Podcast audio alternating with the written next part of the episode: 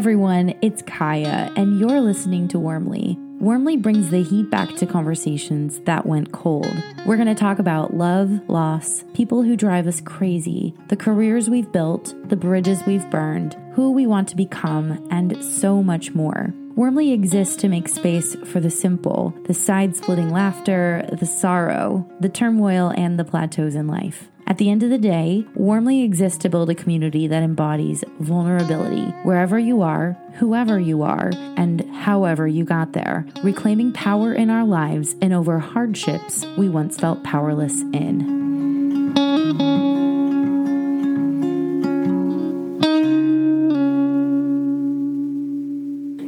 Morning, good afternoon, and good evening, no matter when or where you're tuning in from. I am so glad you're here.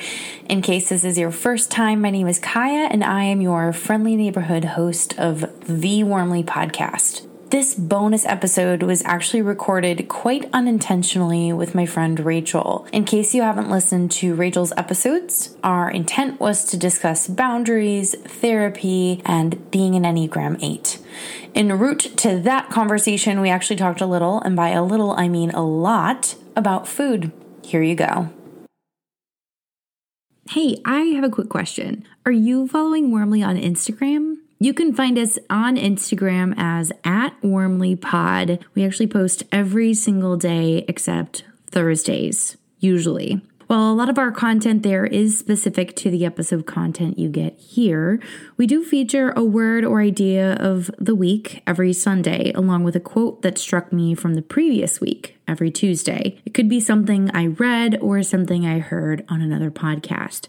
In case you're not big on social media, you can keep up with Warmly by subscribing to Lately, the Warmly newsletter. This is not a drill. It only goes out once a month and it gives you a quick rundown of all the episodes from the month prior and any special announcements. Special announcement, you might ask?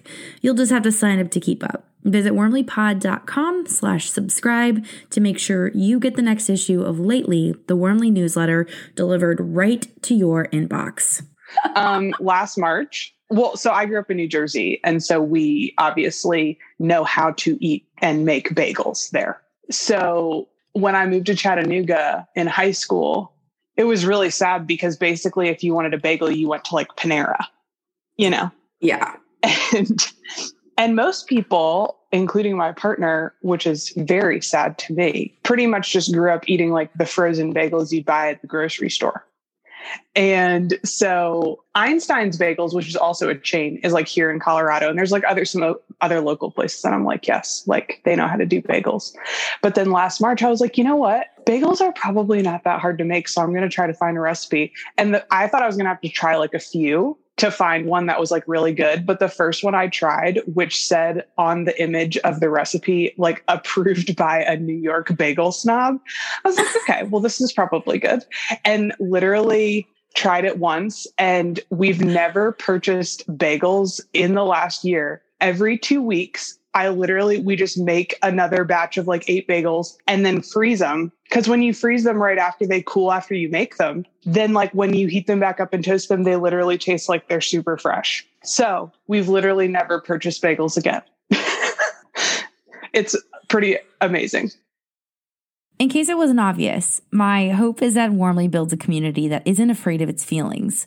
It's okay to be afraid of your feelings, but it's also okay to share them, even if it's terrifying. That said, if today's episode has inspired you or reminded you of your own story or something you'd like to share, please do.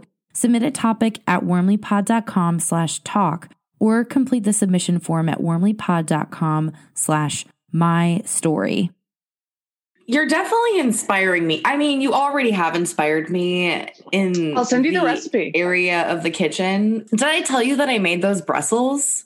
No, you didn't, but I was going to ask you. Did you I like did. them? And my cousin was over and it was a hit. And she was you like, know, Where'd you get this recipe? I was like, My friend made Wouldn't you like to know?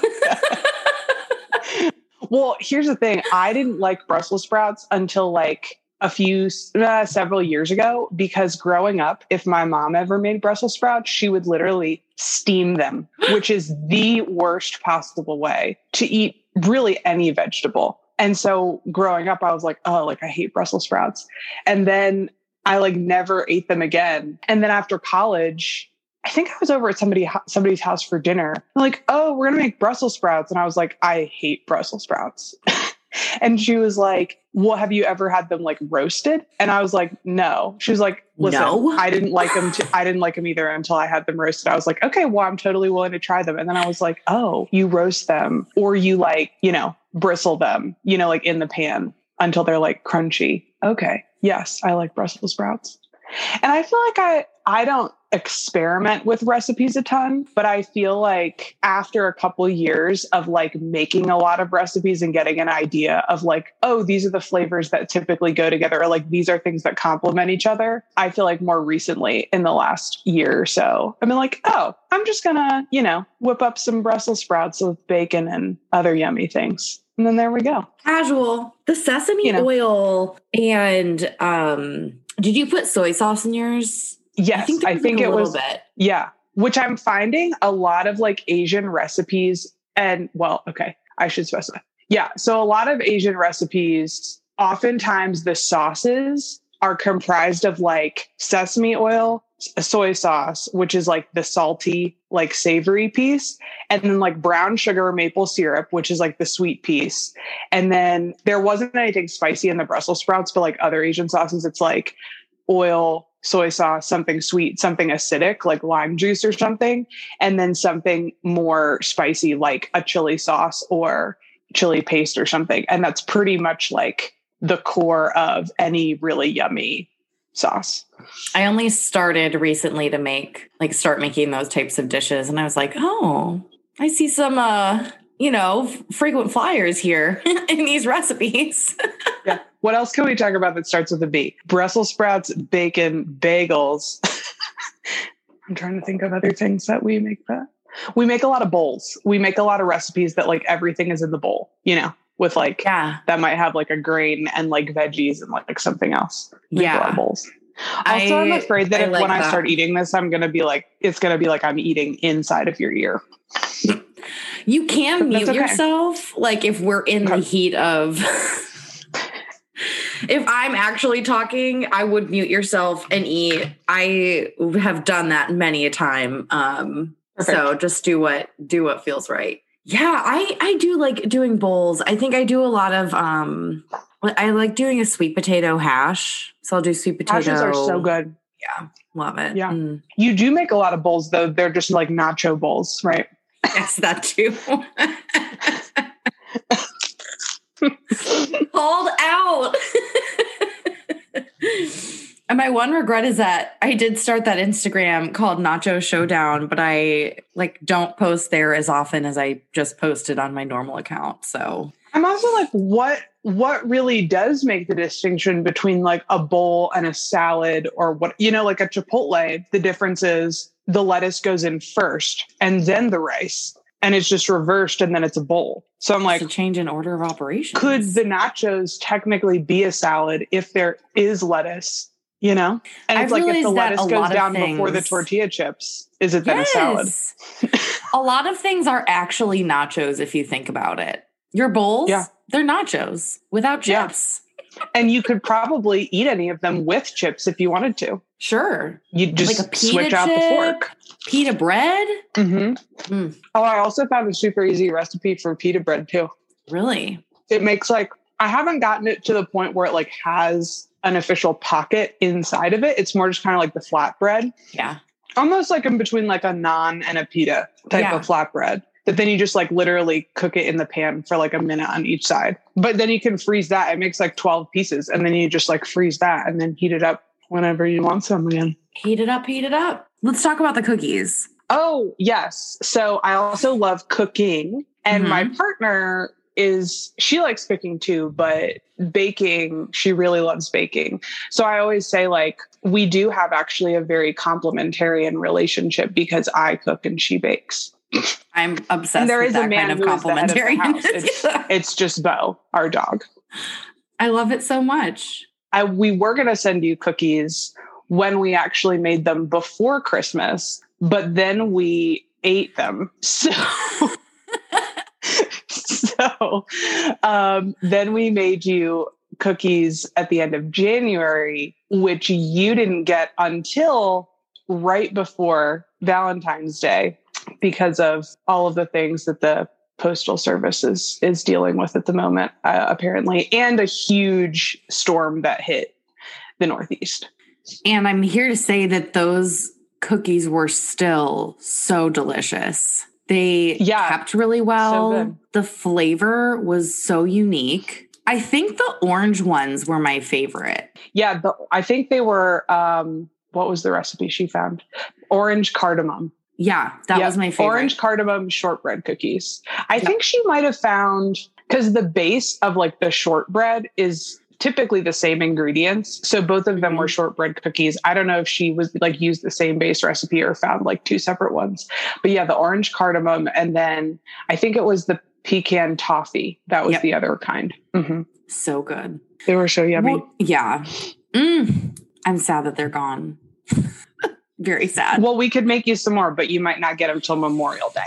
Yeah, no kidding. You should probably just send me the recipe. oh my God. I think the only difference between pretzels and bagels are the fact that pretzels have a bunch of salt on them. Yeah, which you could totally make a salt bagel if you wanted to. I actually had a salt bagel once and I got sick. Because it was so much salt. It was horrendous. Yeah, I don't I that doesn't sound appetizing to me at all. You know what you can also do is you can put everything bagel seasoning on a soft pretzel if you wanted to make one of those. I feel like every time we talk I learn another great idea of something to do. it's so interesting though with cooking because so like I didn't grow up with my um like being super involved in like cooking meals that my family had you know, some people are like, oh, like I start, you know, I always uh, like I started baking with my grandma, or like I would always like to help my mom or my dad like cook meals.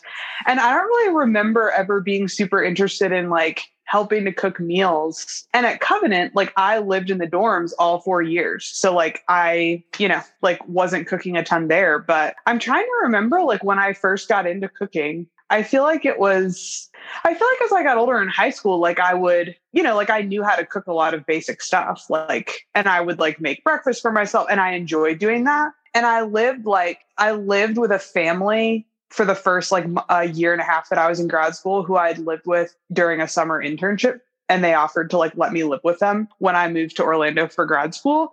And so like sometimes like you know, like she and I would like cook the meals together or something. And I would always like make my own breakfast and lunches and all that stuff. But yeah, I mean, most of it I just kind of like taught myself. Like I looked up how to make stuff. It wasn't like I grew up with like a family member or specific person who I like learned a ton of cooking from. And I think part of it too is like I love things that are, uh, I love like saving money. Like, part of what I get excited about about food, even if it's like really good regardless, is it's like better to me if it was less money than it could have been. like if I had like a coupon for it, I'm like, I probably would have paid full price for this because it's really good. But it's like this much better because it's ten dollars off. You know, like it's so funny. I am I the opposite. I think that's like channeling my bubby with like the grocery bag of like free sh- like tchotchkes. you know? Yes. Yep, that tracks. I'm like, ah, oh, nothing tastes as good as food you didn't have to make.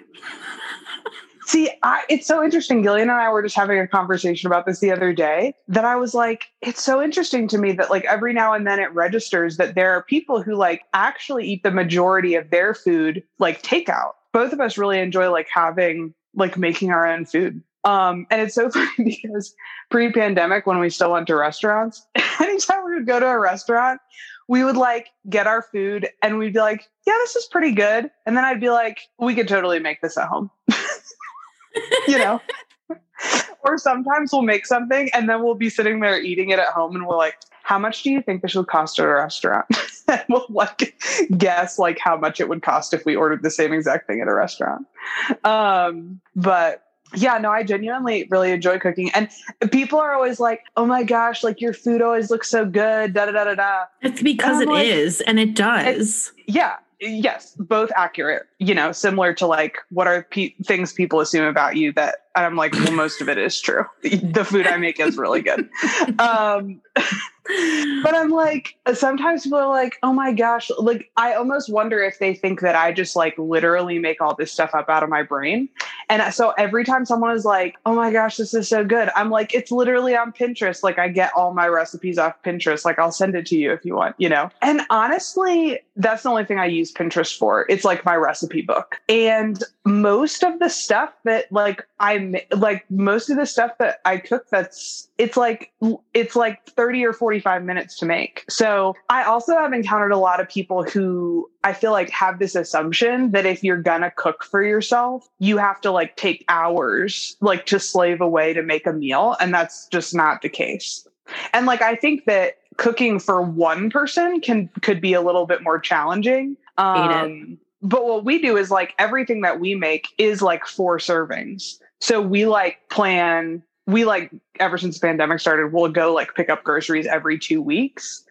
And we plan out like eight or nine dinners for the two weeks. And we're like, so we have like leftovers of all the things because it makes like four portions. So we'll like have the two and then, you know, have the two leftovers like later in the week or something like that. But yeah, there's like, I don't know. I feel like a lot of people are like really intimidated by cooking. I don't, I don't know if it's like they feel like the process of cooking is like challenging or would take a long time, or if the idea of like planning out what you're going to make feels daunting, or if it's like an energy thing. Cause I also really like going and cooking dinner after like I'm done working. But for some people, that would be like a drain of energy. And for me, I'm like, oh, this is like you know this i enjoy having this to kind of like decompress and it doesn't it doesn't like make me tired to do that which some people it totally does. Yeah i think i it really just depends on the day for me. There are some days where i have all the stuff and it's really just a matter of like i can't bear to do one more thing. Yeah. And that i think is poor management of like your your internal resources if you constantly find yourself in that mm. position. So kind of back to your comment about um like eating out and even if you're choosing like quote unquote healthy things. I got super burnout on takeout when I was traveling a lot for work. And this was like primarily sure. two years ago for a solid year and a half. And it was like, I, I, I was in a position where I was generally like getting pretty healthy things when I was on the road. It wasn't like I was ordering double bacon cheeseburger, Mick whatever's. sure. You know what I mean? So anyway, it's just like that, that definitely one down. it would slow everyone down. Yeah. No, it was it just is a lot to constantly and I don't know what it is. I think it was yeah, it just was tough to constantly be eating takeout. Um Yeah. And but it's been a transition and I definitely realized or I guess I, I, I took up more cooking, baking, etc. during COVID. Yeah. By force, but then I think like it's been helpful finding new recipes. And this Christmas, my parents gave me Chrissy Teigen's cookbook, which I oh, had been obsessing over. Um, so I've been trying to do recipes from there. It's been fun to try new things because I don't venture out and try new things in my recipes. I'm like, let's just find the simplest thing to do. Granted, when I was married, I actually enjoyed cooking way more. I hate cooking for one person. It's just not mm. it's not fun. No, yeah, I think that makes a lot of sense. Yeah. Mm. There's also a recipe book that we had been gifted that we didn't really need. Um, so we actually gave it to a friend who was like, "Oh my gosh, like I need to get more organized with meal planning."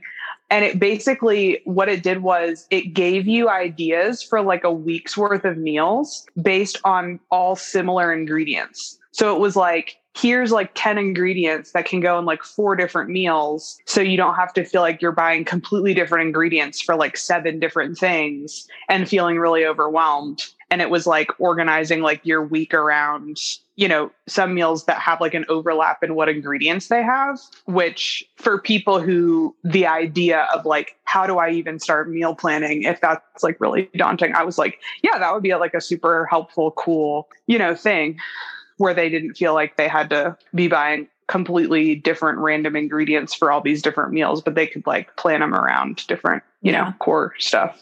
For what it's worth, too, I really don't take issue with getting super creative every single week with my menu. I kind of like found things that I love mm-hmm. and do what you love. Like I love an yeah. arugula salad with this very specific dressing. Arugula and is so good. It just makes me so happy. Throw a few tomatoes on there, which I'm not even a huge fan of tomatoes. Thinly slice some onions, a little bit of those like shaved Parmesan, you know, yeah. flakes, and it's like the perfect. And it's not complicated. It's super easy. takes no. four minutes to throw together. Um, yeah. And I have that most most days, but it's good. Yeah. And honestly, I do kind of think that some bodies truly benefit from like having a regular yeah, absolutely. diet and not like mm-hmm. totally switching it up all the time. At least for me, I think once I settled into a routine of what I was eating, I was kind of able to better decipher things that upset me versus mm-hmm. just chronically being like, what did I eat recently? Am I sick because yeah. I ate something or just like something else? Right. So, well, I mean, I think that probably all of our bodies would benefit from that because the ability to have such a wide selection of ingredients is like a very recent thing in human existence. you know? Um, yeah. It's very true. Very recent human existence? Um, I will suggest. Have you ever had? Okay, I'm not gonna. Okay, I was gonna say, have you ever had vegan queso? Because that's a broad category in which there could be some really disgusting variations. However, there is a restaurant here in Denver that's totally plant based, and they on one of their appetizers they have like chips and vegan queso. And we went there one time and I was like, we're going to try this because I just need to see how this even is. It was literally like the best queso I ever had. And I was like, we got to figure out how to make this. So I don't know if you've heard this, this woman has like a food blog that's pretty popular. Her, she, the name that she like does that under is Minimalist Baker. She used to be, I think, totally vegan, but like she has other recipes as well that aren't vegan. Um, but she has a five minute blender recipe for vegan queso that is literally amazing. And we're not vegan but like we still are like this is this is like the best queso. It's cashews and cashews are often a really good nut to use for vegan queso because they don't have a ton of flavor. So they they don't right like they don't make things taste like them right? Whereas if you put like walnuts in something or like you know, pecans or almonds, like that, the flavor of that nut is going to probably come through. But cashews are so mild that they just take on the flavor of whatever. So it's raw, it's a cup of raw cashews, three quarter cups of like boiling water. You like just heat up the water and add it into the blender. Two tablespoons of nutritional yeast, which gives it that like, you know what that is? It looks like fish food. It's like those yellow flakes. That gives it like a cheesy, the cheesy flavor. Chili powder, cumin, uh, one or two like chipotle, you know, the little those little cans of uh, chipotles and adobo. You get um, one or two of those with a little bit of the sauce, garlic clove, and I think that's it. And you literally blend it up. And part of the combo of the raw cashews and the hot water helps the cashews get so smooth, so it's not like grainy, like it doesn't taste like you have like ground up nuts in there. And it's warm because it's hot water. So it's like warm queso, and you literally blend it up and if you need a little bit more water, you could add like a little bit more if it's like too thick. But it's literally so good. And I feel like it would really just elevate the nachos. Also, our friend's 18 year old son a few years ago didn't know. We were like, we're going to bring this over when we come over for dinner. Don't tell, but we're not going to tell, don't tell him that it's, it's not, it's not actually cheese. And he like walked over the table and like started eating. He's like, this is really good. And I was like, yeah, do you want to know what's in it? He was like, yeah, what's in it? I was like, there's no cheese in it. It's cashews and like seasoning. He was like, what? and he just like walked over and started eating. He was like, this is really good. And he just had no clue that it wasn't actually queso. So we were like, if an unassuming 18 year old male like just starts eating this queso, like seal of approval. That's true. I, you know what? I wouldn't be opposed to trying that, but I do struggle at baseline with the concept of vegan cheese. But yeah, like I don't, I'm not interested in like really any other kind of vegan cheese. Like I don't really yeah. want sliced slices of vegan cheese. Like I Yeah. don't need vegan cream cheese. Like I don't need I don't need like a cheese substitute. It's really just that that vegan queso. It's like don't know. It's just something else. and You've you can definitely like piqued my interest.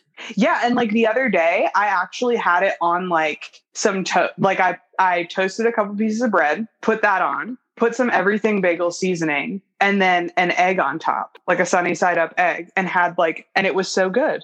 It's almost like it's like queso, but because of the chipotle in it, it almost gives it this like it could be like a chipotle type of spread too, if you wanted to. And I said to Gillian, I was like, if you made this a ruddier consistency, I would totally want this on eggs Benedict over a hollandaise sauce any day. I mean, I think it's safe to say that hollandaise sucks.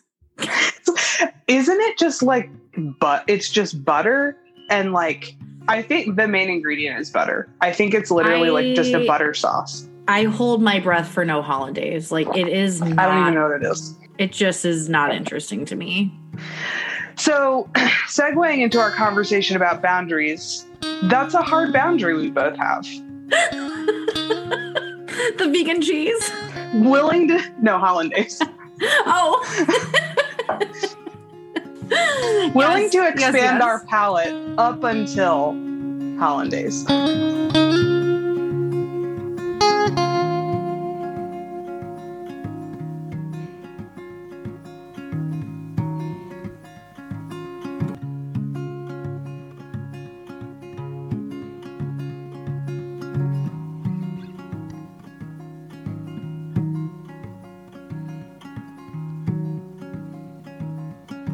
That's it for today. Thanks for tagging along. In case you forgot, I'm your host, Kaya, and this, of course, is Warmly. If you haven't already, share this episode or any episode that touched you with a friend. And if you'd like to hear more from us here at Warmly, visit warmlypod.com slash subscribe to get our newsletter. Special thanks go to the artist who wrote Warmly's very own one-of-a-kind theme music, A Day Without Love. To learn more or listen, visit a daywithoutlove.com. You can find their stuff on Spotify, Apple Music, Bandcamp, and anywhere else you could possibly want.